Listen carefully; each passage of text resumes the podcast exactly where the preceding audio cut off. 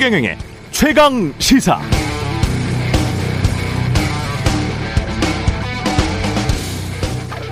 네, 에드워드 윌슨이라는 사회생물학자가 있습니다. 최근에 사망을 했는데요. 92세 나이로 현대의 찰스 다윈이다. 어느 정도 위상인지 아시겠죠? 그 정도의 위상으로 평가받는 과학자입니다. 이분이 2011년 노스캐롤라이나 대학 졸업 축사로 이런 말을 했다고 하네요.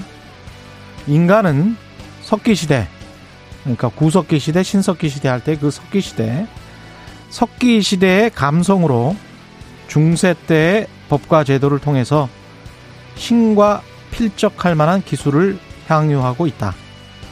즉 인간은 수천 년 전 구석기 수준의 유전적 특성을 그대로 가진 상태에서 아직도 중세 때 냄새나는 법과 제도, 제도로 지배당하고 있고 그런데 과학기술은 거의 하나님 수준이다.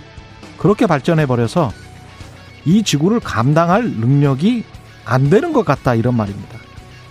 인간이 지구를 제대로 운영할 능력이 없는 것 같다. 인류의 대오 각성이 없으면 지구가 위험하다는 인류 전체에 대한 경고였습니다. 지구라는 행성 자체의 존속 여부를 두고 세계 석학들은 오래전부터 지금 고민을 하고 있고요. 50년 남았다고 하는 사람들도 있습니다.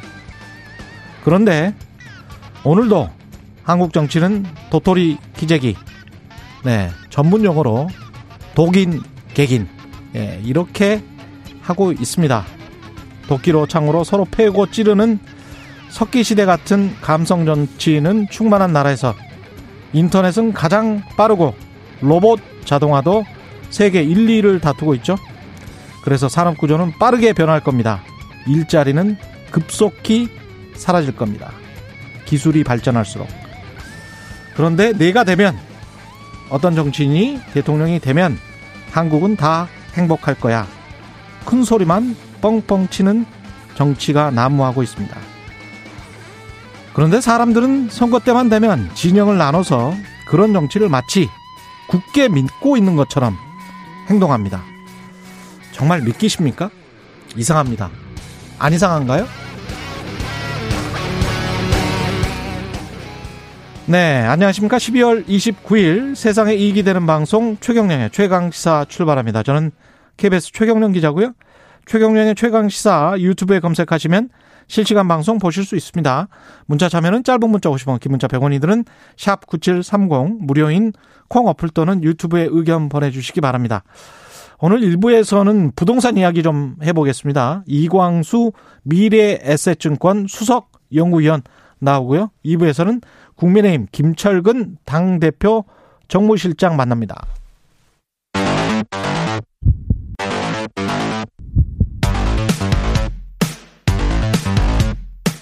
오늘 아침 가장 뜨거운 뉴스 뉴스 unboxing 네 뉴스 unboxing 시작합니다. 민동기 기자 김민아 시사평론가 나와 있습니다. 안녕하십니까? 안녕하세요. 예. 오늘은 또 어떤 세속적인 이야기부터 해볼까요?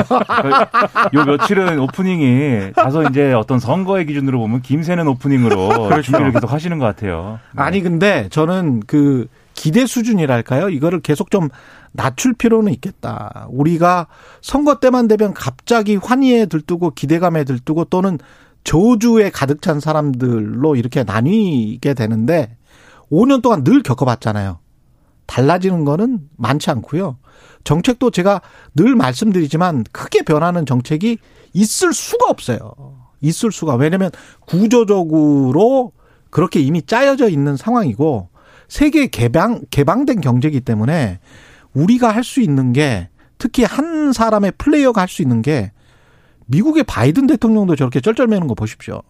그렇죠. 또 특히 우리는 단임제다 보니 그렇습니다. 네.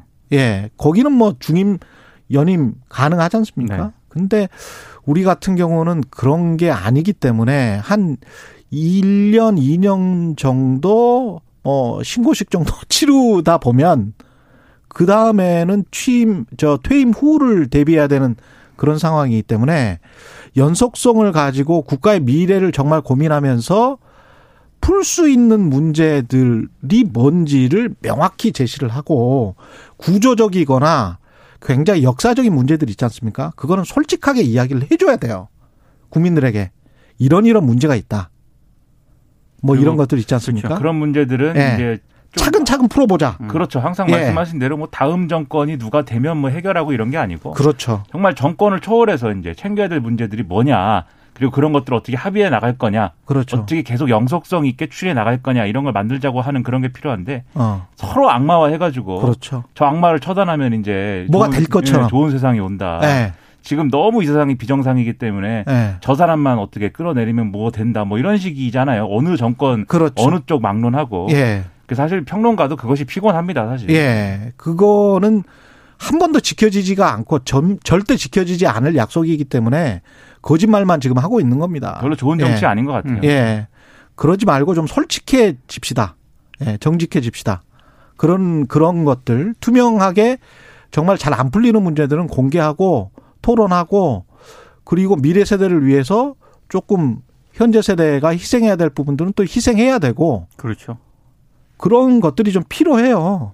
여기서는 제가 제일 젊습니다만 예. 예.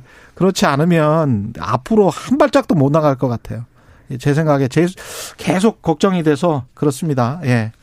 이재명 어, 후보는 정강적 책 방송 방송 연설을 했고요. 지역 언론인 토론에 참석했습니다. 어제 두 후보가 굉장히 좀뭐 바빴죠. 간담회, 토론 이런 걸 많이 했거든요. 예.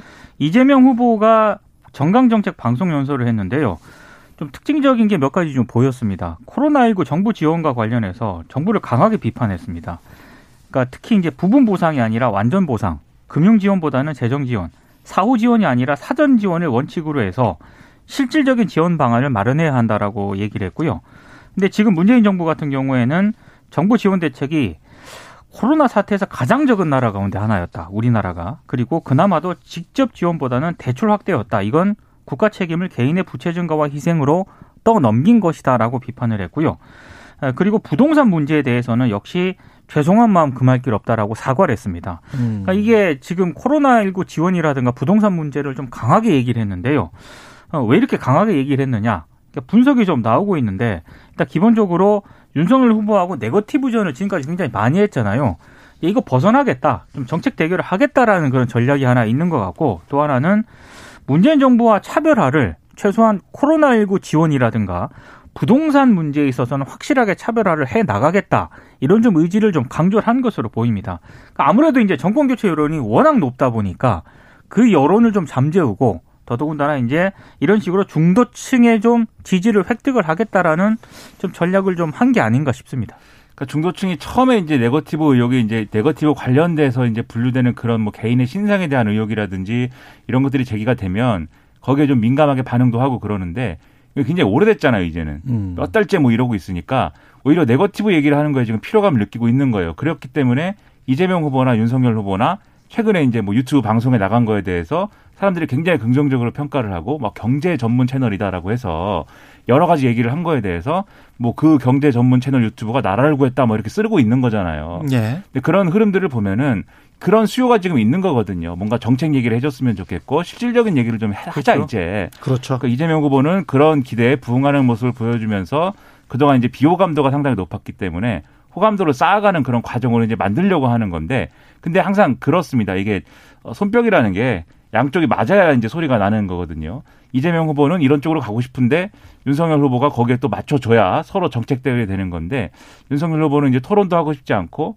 네거티브 공방 쪽으로 더 가고 싶은 마음도 있는 것 같고 어떻게 될 것이냐 이 잘 되지만 않을 것 같습니다 아직. 예. 윤석열 후보도 토론회에서 토론 방송 기자 클럽이죠? 네. 예. 굉장히 많은 말을 쏟아냈습니다. 엄청 많은 말을 했는데요. 예. 이명박 전 대통령 사면할 용의가 있느냐 이 질문에 대해서는 확답은 피했습니다. 그러니까 뭐 이런저런 얘기를 했는데 정확한 답은 안 했고요. 다만 그 박근혜 전 대통령 수사와 관련해서는 본인이 이제 수사팀에 있었지 않습니까? 공직자로서 직분에 의한 일이었다 이렇게 얘기를 하면서도 정치적 정서적으로는 대단히 미안한 마음을 인간적으로 가지고 있다 이런 얘기를 했고요. 그리고 김건희 씨의 허위 이력 기재 의혹에 대해서는 진정한 마음에서 한 것이다라고 얘기를 했고 하지만 판단은 국민들께 맡겨야 한다고 생각한다라고 얘기를 했습니다. 그리고 숙명여대 석사 논문 표절 의혹도 제기가 됐잖아요. 이거 외부 검증 기관을 통해서 조사할 용의가 있느냐 기자들이 이렇게 물었거든요. 아, 얼마든지 이렇게 이제 용의 그러니까 의사가 있다라고 답을 했고 어, 다만 어제 공개 토론회에서 이재명 후보를 향해서 예. 이런 얘기를 했습니다. 중범죄가 확정적인 다른 변명의 여지가 없는 이런 후보와 국민들 앞에서 미래 비전에 대해서 얘기하는 것으로서 물타기 하려는 정치 공세적 토론 제의를 받아들인다는 건 음. 야당 후보로서 취하기 어려운 태도다. 그러니까 굉장히 그러니까 토론 안 하겠다는 얘기인데 굉장히 좀 격하게 좀 얘기를 하는 것 같아서 음. 어, 이거와 관련해서 또 정치권이 좀 떠들썩했습니다. 이재명 후보를 중범죄자로 단정을 사실상 단정을 한 거죠. 한 거네요. 네. 사실상 이제 검찰총장 스타일의 발언이죠. 그렇습니다. 사실 이재명 후보가 중범죄자냐 아니냐는 이제 윤석열 후보가 결정하는 건 아니고 그렇죠. 이제 본인이 이제 그렇게 의심하고 있다, 의구심이 의구심을 갖고 있다 이런 주장을 할 수 있겠지만 음. 그걸 이유로 이제 나는 그렇기 때문에 토론을 못 한다라는 건 또 뭐냐 이제 음. 이 논리가 잘 이어지지 않고요. 근데 윤석열 후보가 계속 여러 가지 얘기를 이제 하고 있는데 뭐 특검을 받아야 내가 토론을 할 수 있다라든지 음. 뭐 이재명 후보가 자꾸 말을 오락가락 해가지고 난 토론을 못 하겠다든지 근데 이번에 이제 중범죄자가 음. 거의 확정적이기 때문에 토론을 못 하겠다든지 이유가 여러 가지가 나오잖아요 지금 예. 그러면 유권자들 입장에서는 그게 이유가 여러 가지이기 때문에 토론을 굉장히 하기 싫어하는구나 이렇게 생각을 하게 되는 거예요 그냥 나머지 음. 이슈 메시지는 없어지고 그러니까 오히려 토론을 통해서 윤석열 후보가 이 당신은 중범죄자가 확정적이다 이렇게 주장을 하고 그런 증거를 제시를 하면 좋죠. 그렇죠. 예. 그리고 왜 이렇게 말이 오락가락하냐? 어, 도대체 음. 당신의 공약이 뭐냐? 이렇게 또 공격을 하고 특검을 받는다고 얘기를 하면서 뒤로는 안 받는 이유가 뭐냐? 이렇게 밀어붙이고 음. 그러면 되는 거거든요. 근데 재밌는 건 이재명 후보는 아, 그런 얘기를 토론에서 하라고 얘기를 하고 있습니다. 그렇죠. 예. 네. 그러니까 이게 사실 윤석열 후보가 토론을 거부하는 이유가 결국은 그래서 음. 뭐 별로 자신이 없기 때문이 아니냐. 이것만 남게 되는 거기 때문에 저는 계속 이런 발언을 하는 게 결코 윤석열 후보에게는 도움이 되지 않는다. 그리고 지금 이런 정도 얘기를 한다는 것은 정해진 토론도 지금 안 할 기세인 거잖아요. 중범죄자라고 예. 하는 것이라고 하는 게 전제라면은. 그래서 이런 것들은 이제 좀 메시지를 바꿀 필요가 있어 보인다는 생각이 들고요. 그러니까 두 후보 다 음. 그런 생각은 듭니다. 왜냐하면 윤석열 후보가 이렇게 말을 해버리면 이재명 후보를 지지하는 사람들의 생각이 있을 거 아니에요. 그렇죠. 그러면 그 사람들의 생각 자체에도 다 토론할 가치가 없다. 뭐 이런 식이 되잖아요. 그러면 국민 중에 한 30% 지금 현재 지지율로 보면 30%뭐 후반 정도의 사람들은 전혀 나랑 토론할 가치가 없는 거야. 이런 이야기가 다시 될 수가 있기 때문에 대통령이 되려고 한다면 조금 더 넓은 자세를 가져야 되겠죠. 이거는 전략상으로도요. 예. 이재명 후보가 이번 주부터 쭉 그 방송 출연하는 거 보면은 빈도수가 굉장히 높아지고 있거든요. 근데 그렇죠. 이제 상대적으로 윤석열 후보 같은 경우에는 방송 출연 이런 것도 굉장히 안 하고 있는 상황이잖아요. 안 하려고 하고 있는 거죠. 그러니까 이런 것들이 이제 유권자들이나 네. 지지자들이 네. 봤을 때는 뭔가 이상하다 이런 생각을 할 수밖에 없는 거죠. 우리는 섭외를 하려고 하는 입장에서 보면 두 분을 같이 모셔야 되기 때문에 비슷한 그렇죠. 시기에 그렇죠. 예. 공정해야 되니까. 거의 비슷한 시기에 같이 모셔야 되는데 한 분이 계속 그 안 한다고 하거나 한 캠프 쪽에서 안 한다고 하면 그러면 다른 사람도 오기가 힘들어지거든요. 그렇죠. 그렇게 되면 이게 사실상 국민의 담론의 장, 공론의 장을 방해하는 거예요. 그렇죠. 이, 네. 이런 식으로 하는 건 아닌 것 같아요. 그래서 예. 적극적으로 응해 주시길 바라고. 예. 그 어제 이 방송기자 클럽 토론회에서 했던 또 중요한 발언 중에 이제 박근혜 전 대통령에 대한 발언이 있는데 그러니까 방금 말씀하셨다시피 이제 수사는 공직자 직분에 의한 거였고 그 다음에 이제 뭐 마음으로는 미안함을 갖고 있다라고 얘기를 하는 게 사실 그 이외 이상의 어떤 메시지는 있을 수가 없죠 사실 수사한 사람 입장에서. 저는 이제 그걸 보면서도 아 다소 윤석열 후보가 좀 이 눈치를 좀 보는 것 같다는 느낌이 든 게 이 수사 얘기를 하면서 어, 당시에 이제 특수본으로 넘어왔던 박근혜 전 대통령을 직접적으로 이제 수사한 것은 내가 아닌데 하지만 삼성을 이제 수사를 했기 때문에 이렇게 얘기를 한단 말이죠. 예. 그러니까 이렇게 얘기할 필요는 없는 거고 정확하게 얘기를 하면 되거든요. 수사는 정당했다, 필요했다. 하지만 이렇게 얘기를 하는 게 필요하고 음. 중도층 입장에서는 오히려 윤석열 후보가 박근혜 전 대통령 문제에 대해서 마음으로 이제 안타까워하고 좀 그런 것은 얼마든지 이해할 수 있는데 이 국정농단 관련 수사에 대해서 뭔가 후퇴하는 것 같다. 그 정당성을 뭔가 좀 어, 여러모로 훼손하는 것 같다. 이런 느낌이 들면 중도층 표심엔 이게 안 좋습니다. 그렇기 때문에 오늘은 또 어, 대구 경북 일정을 수행한다는 거잖아요. 예. 거기 가서 뭐 정당한 수사였다 이렇게 얘기하기 어려울 거거든요. 이런 분위기면은 오히려 박근혜 전 대통령의 좀 우호적인 얘기를 해야 되는 거지. 음. 그렇게 보면은 오히려 공개적인 자리나 이렇게 여러모로 언론에 관심이 집중된 곳에서는 수사의 정당성이나 이런 것에 좀 무게를 두는 게 맞는 전략 아니냐 이런 생각이 좀 드는 그런 발언이었습니다. 그리고 특히 저는 가장 우려스러운 부분은 한국 국민 특히 청년 대부분은 중국을 싫어한다라고 말을 해버리고 중국 사람들 중국 청년들 대부분이 한국을 싫어한다. 이게 이제 팩트일 수도 있는데요. 미국도 퓨 리서치 센터랄지 이런 곳에서 여론조사를 하는 걸 보면 미국 사람들이 중국 사람들을 싫어하죠. 그러나 미국의 바이든 대통령이 이 말을 하지는 않습니다. 저 우리 우리 술 먹을 때 하는 얘기 전략적으로 절대 이 말은 하면 안 됩니다. 술 먹고 하는 얘기인데. 근데 이 발언이 예. 주한미 상공 회의소 간담회 때 나왔다는 게 일단 더 문제인 것 같고요. 그리고 간담회 끝난 다음에 기자들이 물었거든요. 음. 중국 사람들도 우리나라 사람 별로 안 좋아한다는 그 얘기 음. 이 어떻게 된 거냐고 물으니까 신문 여러 군데서 봤다라고 윤석열 후보가 얘기를 했습니다. 근데 제가 봤을 때 신문 아니 신문에서는 언론에서는 아까 말씀드린 대로 여론조사 업체에서는 그렇게 이야기할 수 있고 언론은 그렇게 이야기할 수 있어요. 이게 그런데 본인이 이제 외교 당국자가 돼야 되는 사람이잖아요. 저 이걸 좀 더 이제 말씀드리면 예. 윤석열 후보가 한 얘기는 이제 대중 정책에 대한 얘기였다는 거예요. 본인 음. 얘기는 그래서 어, 이 정부에서 너무 친중 정책을 펴는 바람에 사람들에게 이제 반감만 사고 그래서 중국 사람들을 한국 사람들은 미워하게 되고 또 중국 사람들도 한국 사람들을 미워하게 되고 그런 결과만 남은 거 아니냐. 그래서 원칙으로 돌아가 가지고 한미일 동맹이나 이런 것들을 좀 강화해 가지고 그렇게 정체성을 이제 좀 우선시해야 관계도 좋아진다. 이런 얘기를 한 건데 근데 저는 이제 앞서 말씀하신 그런 부적절한 부분 충분히 이제 또 인정을 하면서 이 발언에 이 발언이 그러면은 맞는 얘기냐 이것도 한번 따져봐야 된다고 생각을 합니다. 왜냐하면 이 발언대로 하면은 한미 관계를 굉장히 좋고 강화를 하면은 중국과의 관계가 좋아져야 되는 거잖아요. 그렇죠. 예를 들어서 옆 나라 일본 같은 경우를 보면은 미국하고 관계가 아주 좋지 않습니까? 이 일본이야말로 친미 중에 친미잖아요.